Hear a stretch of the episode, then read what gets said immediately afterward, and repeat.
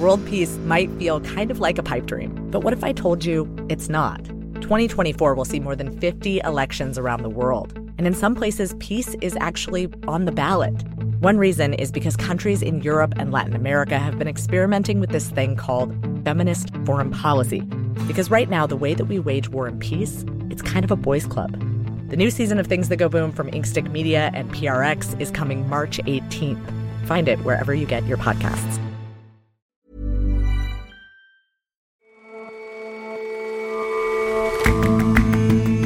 Welcome to The Intelligence on Economist Radio. I'm your host, Jason Palmer. Every weekday, we provide a fresh perspective on the events shaping your world. Faked radio traffic, rickety wooden landing craft, droves of dummies parachuting in. Military leaders have throughout history depended on tricking the enemy. We look at the artistry behind the trickery and how the best days of clever ruses seem to be past. And Christmas dinner means vastly different things depending on where you are. We look into the history of holiday menus and why, in Japan, Christmas means a barrel of fried chicken.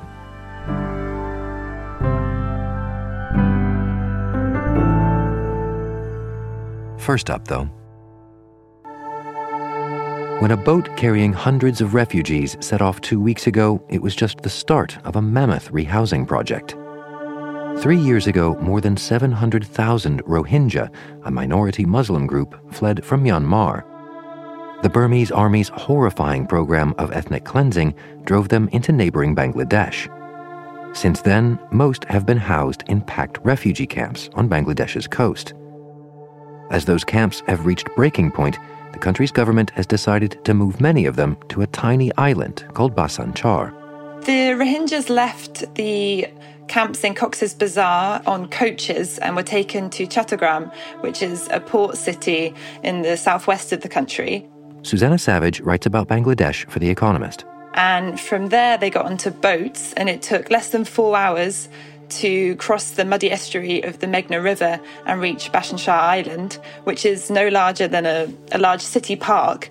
And it's, it's very recently formed, so it barely peeps above surrounding tidal flats. It's here on the island that the government of Bangladesh has developed a purpose built model town intended to house Rohingyas. And how much do we know about what the, the town is like? How does it compare to, to existing camps? So far, Bangladesh has not allowed any visits or assessments of the new town, so it's difficult to say. But we know that it can house about 100,000 refugees. It cost the Bangladeshi Navy about $300 million to build, and they describe it as being safe and sanitary and a much more humane alternative to the teeming and squalid refugee camps that have mushroomed along the jungly border with Myanmar.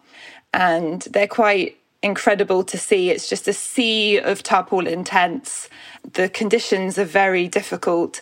In monsoon, the whole of the camps are covered in mud and it's completely drenched and slippery and hard to move around. And it's very difficult to get access to water or washing facilities.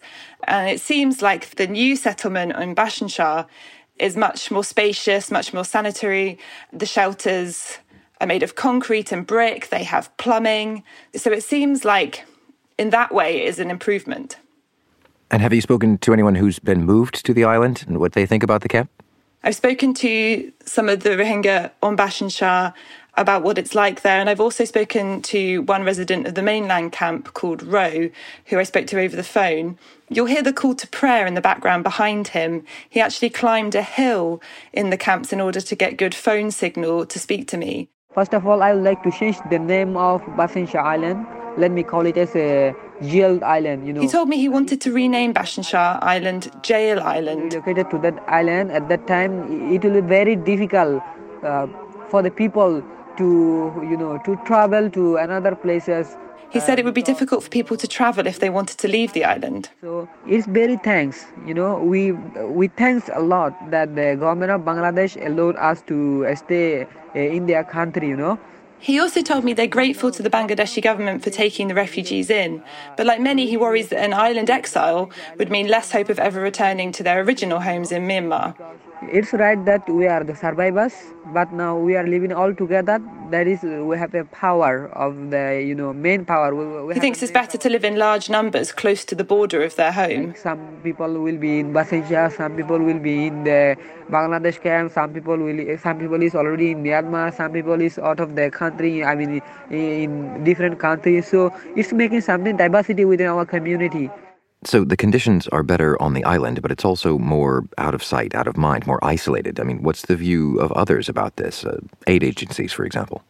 Yeah, I think there's been a lot of criticism of the island from NGOs and from the UN in part because the island is at risk of flooding. It's on a floodplain, and so that worries a lot of people. There's also limited access from NGOs to the island, which again, the Rohingya have been completely reliant on NGOs to providing them care and food and health facilities, and so that's another worry. And what does the Bangladeshi government have to say about those concerns? I think the government is proud that in its own very crowded country, which has around 165 million people, it's aided and sheltered so many desperate refugees. But the government is facing growing internal pressure. Ordinary Bangladeshis, especially those living around the Cox's Bazar camps, have grown less welcoming. Stories of violent crime and disease in the camps have spread, and these fears have been exacerbated by COVID 19. But I think a lot of the motivations behind why the government of Bangladesh has chosen now are because partly genuinely the conditions in the camps are very difficult. But also, there was a bout of violence in the camps in October between rival gangs. And I think that this, on top of the fact that the host community is growing very weary with the Rohingya. And in general, Bangladesh feels that it's, it's had to shoulder the burden too long. And so I think that this move has, has been to sort of get them out of Bangladesh and to put them somewhere else. I also think, in terms of the security threat, contained within an island which has security cameras all over it, it's much easier to monitor them, um, to limit what Bangladesh perceives as a security threat from the Rohingya. And, and what does all that tell you about the, the long term prospects for the refugees then? The long term prospects for the Rohingya in Bangladesh are quite difficult. Restrictions on them in the camps are multiplying. They can't hold bank accounts, nor can they do paid work. The government resisted pressure from NGOs to grant education to children for a long time and had just started to let up on that at the start of COVID, when obviously those plans were halted because of the pandemic. Many, though, worry that isolating them on Bhasan would mean less hope of pricking the world's conscience and therefore less hope of returning home.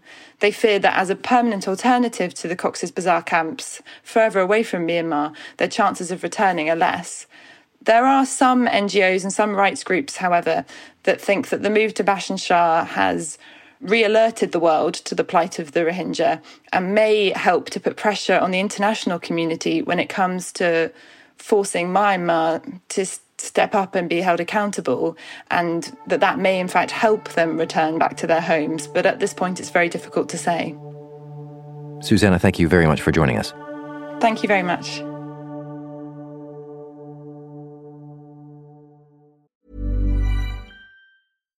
World peace might feel kind of like a pipe dream, but what if I told you it's not? 2024 will see more than 50 elections around the world. And in some places, peace is actually on the ballot. One reason is because countries in Europe and Latin America have been experimenting with this thing called feminist foreign policy. Because right now, the way that we wage war and peace, it's kind of a boys' club. The new season of Things That Go Boom from Inkstick Media and PRX is coming March 18th. Find it wherever you get your podcasts.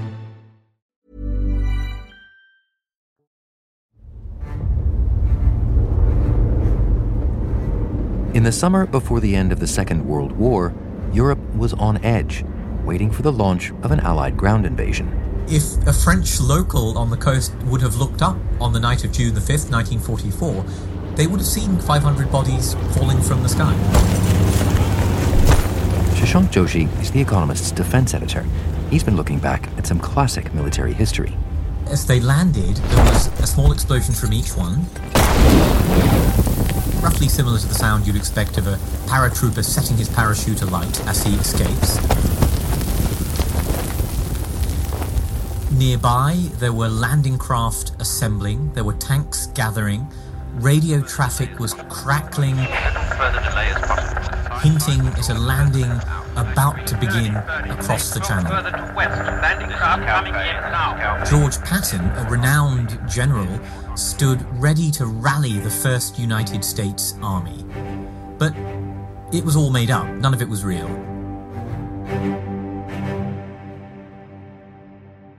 The paratroopers were dummies with pyrotechnic devices, the boats were made out of cardboard, the tanks were inflatable, and the first United States Army group looked formidable on paper, but it didn't exist. So, so why go to this trouble? There, there was a war on. There was a war on, and Britain wanted to invade the continent, but it didn't want Germany to know where it would invade. And so it mounted this extraordinary ruse to divert German attention from the true destination, the Normandy beaches, to a different place. And it worked. Germany was surprised by D Day. In fact, weeks later, it still thought that Patton's completely fictional army was poised to strike elsewhere. And that is, I think, a shining example of military deception, which is fooling adversaries into doing things that effectively harm their interests. And these kinds of ruses are, are still going on? They are. Look back a few months when Armenia and Azerbaijan were at war with each other in the Caucasus. Armenia was using dummy missile launchers on the ground to bamboozle Azerbaijan's drones, so they wasted their missiles.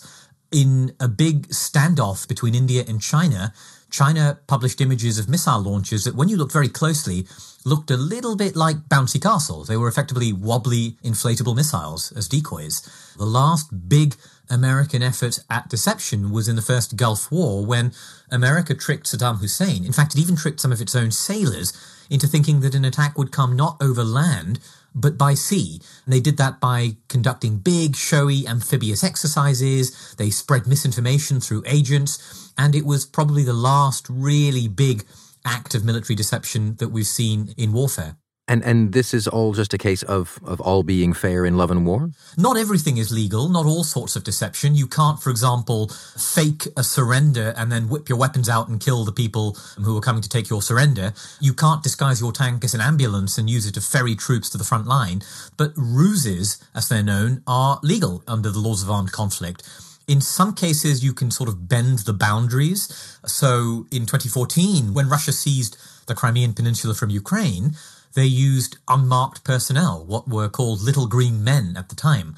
And those troops would not have had the protection of the Geneva Conventions if they weren't wearing their uniforms. But that kind of masquerade, that kind of trickery, some of it is allowed. In fact, a lot of it is encouraged by armed forces and their military doctrine. And how do the armies that, that use these kinds of tactics come up with this stuff? Most armies still think about deception as part of how they train officers, but I think it's widely accepted the art of deception has eroded a little bit since the World War II heyday of those incredible ruses directed against the Nazis. So modern warfare is waged by very professional forces, often with very advanced machinery, and deception is something that's closer to artistry. It's a creative enterprise. If you go back to World War II, it was zoologists who knew about animal coloring. It was artists who, who understood cubism and how it could break up perspective who developed early camouflage. These were really, really eclectic groups of people who were doing incredible really acts of stagecraft rather than acts of warfare. But I think what's happened since then is, in the Western case, America's sheer heft, you know, this is a huge army that spends $750 billion a year. Well, it has led to a more direct way of warfare that is built around overwhelming force rather than this incredible stagecraft in artistry. And anyway, given the, the state of, of technology and particularly that used in, in warfare, uh, some of the simple ruses you described from World War II era wouldn't work these days. No, I mean, if you're building a fake wooden tank for 1944, it has to be robust against someone looking at it from a plane above.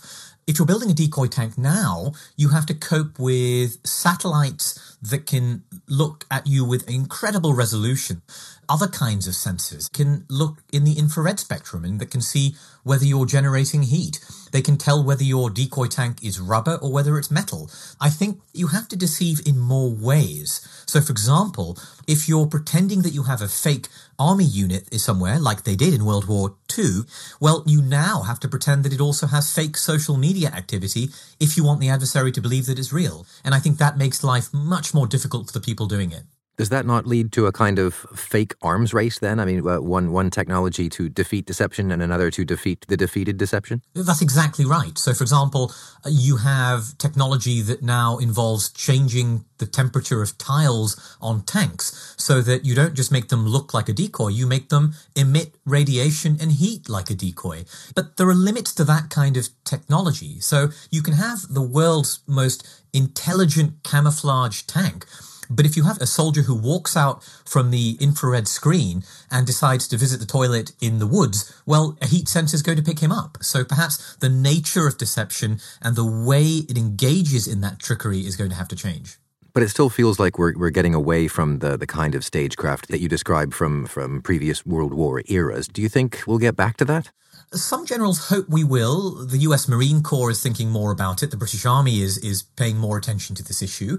But I think this isn't just a question of technology. I think it's also a cultural issue. I think there are some people who see this as a little bit underhand, not something that good Western armies do. And to some extent, they've forgotten the legacy of those World War II ruses.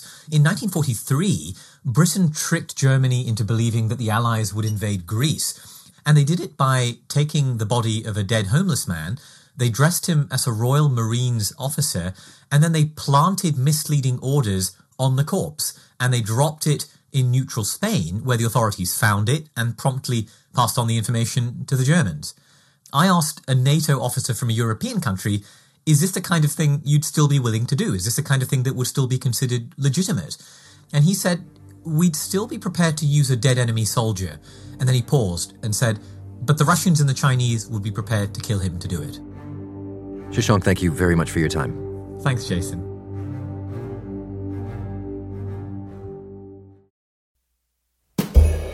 For more analysis like this and occasional glimpses of how the past can inform the future, subscribe to The Economist.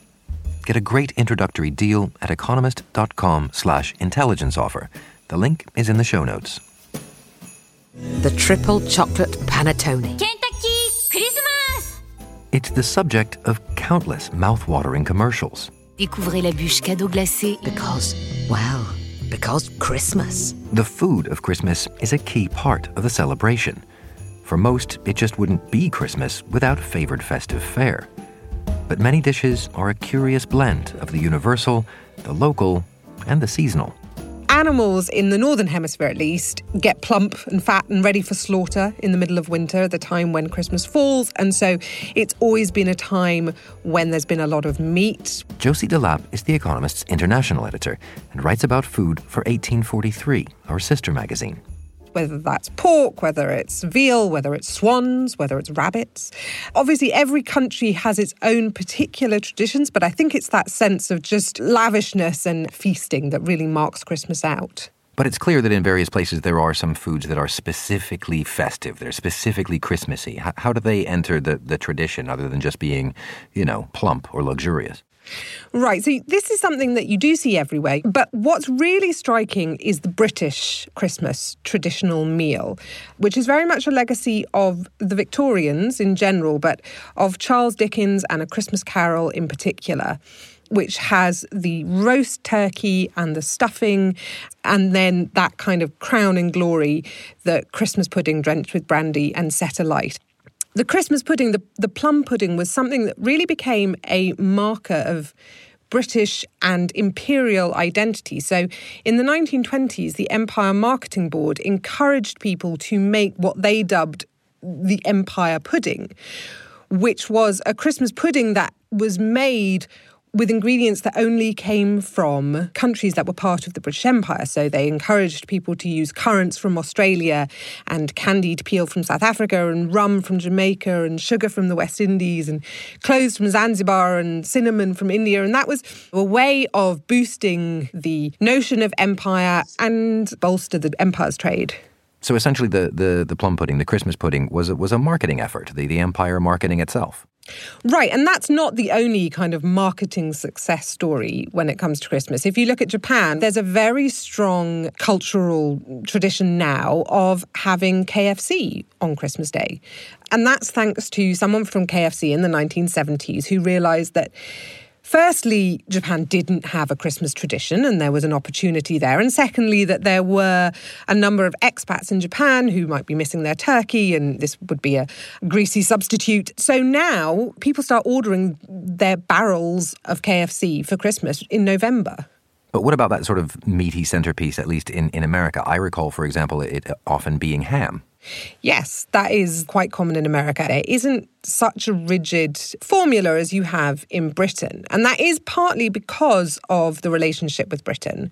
So, Britain was developing its Victorian Christmas around the same time as America was writing its new national story and writing its new national traditions. People didn't want it to totally replicate the British Christmas. And so in America, you know, you can eat ham for Christmas dinner, you might eat turkey, you could eat chicken. For a long time, people didn't tend to eat beef because it was just too cheap to be considered a festive option. And so I'm compelled to ask what you'll be having at Christmas this year. Well, I will be doing a, a combination thing. So I will be having the traditional Christmas dinner on, on Christmas Day.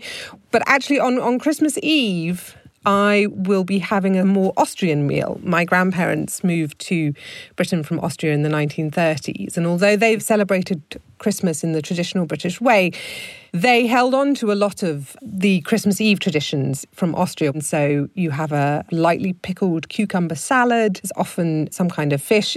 So we'll combine those two things. And I think, you know, one of the reasons to do that, apart from the fact that the food is delicious, is that Christmas is very much about nostalgia. This year in particular, I think that's quite nice, both because there's a comfort in customs, but also because honestly, after a year of thinking day in, day out, what are you going to cook for dinner? On Christmas, there's no thought at all. Josie, thank you very much for joining us. Thank you, Jason.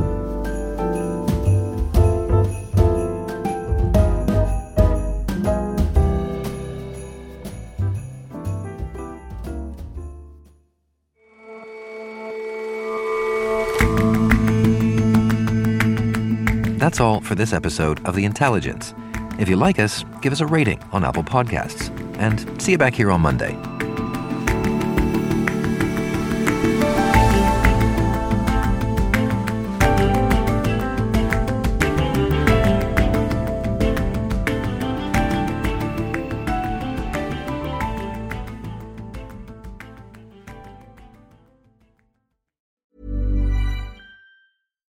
World peace might feel kind of like a pipe dream, but what if I told you it's not?